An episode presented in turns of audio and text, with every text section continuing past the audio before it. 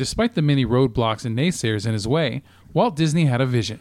A vision that would take his company, Walt Disney Productions, into full length motion picture territory for the first time in cinematic history.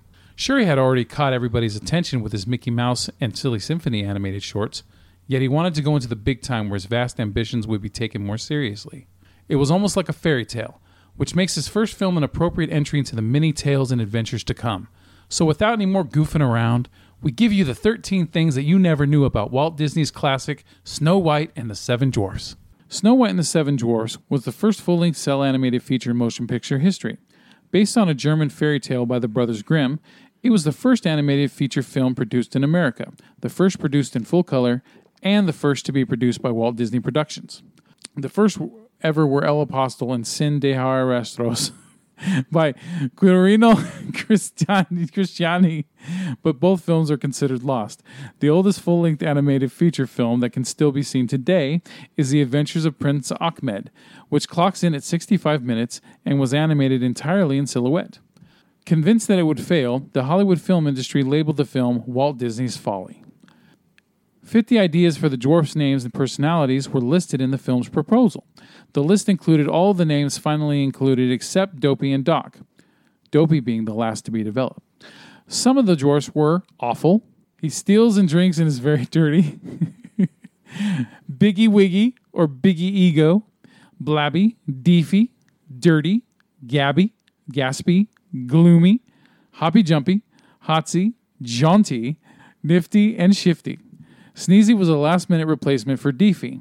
Peanuts creator Charles Schulz once wrote that he had heard that another name had been considered for a dwarf was Snoopy, and that he was relieved that it had not been chosen as it would have probably prevented him from giving that name to his famous cartoon beagle. The Special Academy Award given to the picture consisted of one standard Oscar statuette and seven miniature statuettes on a stepped base. Snow White was the first of many Walt Disney films to have its premiere engagement at New York City's Radio City Music Hall. At the end of the film's initial engagement there, all the velvet seat upholstery had to be replaced. It seems that young children were so frightened by the sequence of Snow White lost in the forest that they wet their pants, and consequently the seats at each and every showing of the film. Scenes planned but never fully animated.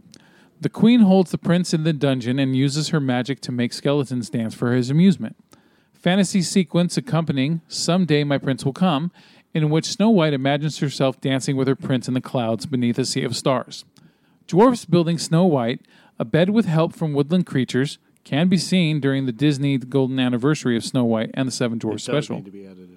The song Music in Your Soup, where the dwarfs sing about the soup that Snow White has just made them, the song can be heard on the soundtrack.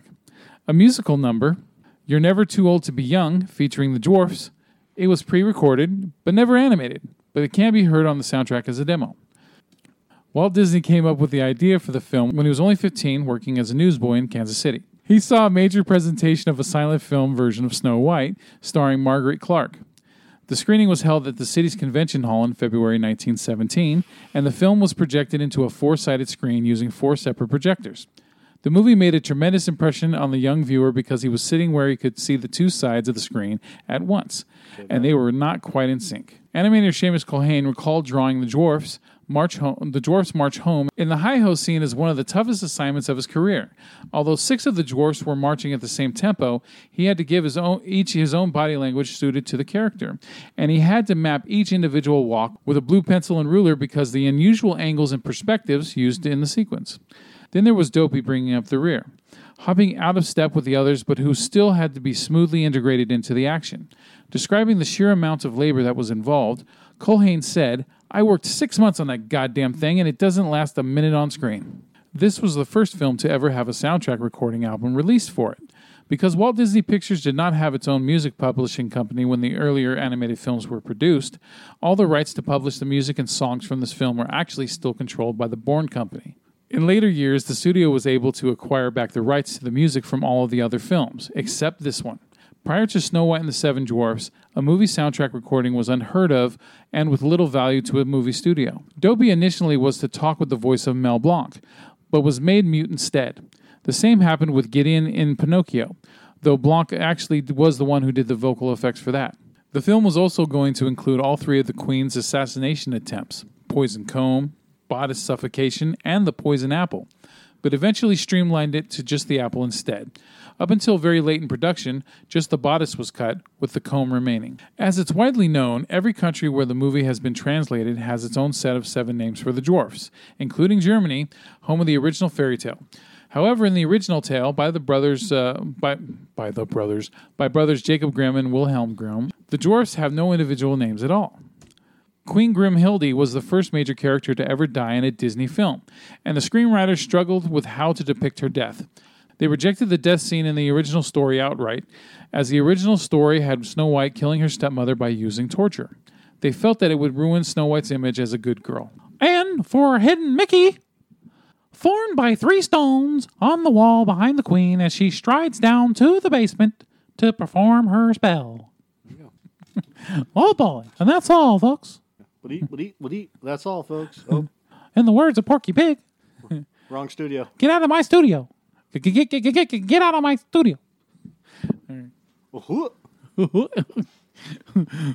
Thank you for What's it, coming in. folks? Thanks for listening. Thanks for listening.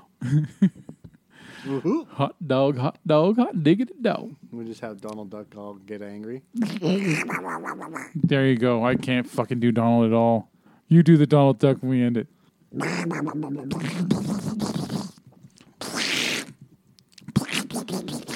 it's no,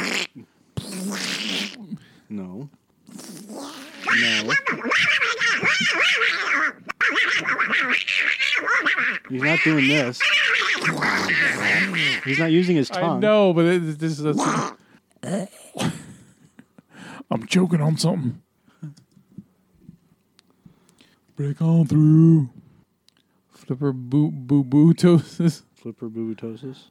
No, there was one where it was Gosh. I think this is it. There was but one problem. Betwixt the men and the estate was an endless winding maze made entirely of bones, victims of the vampire. Many a man had gone insane, their minds lost in the in-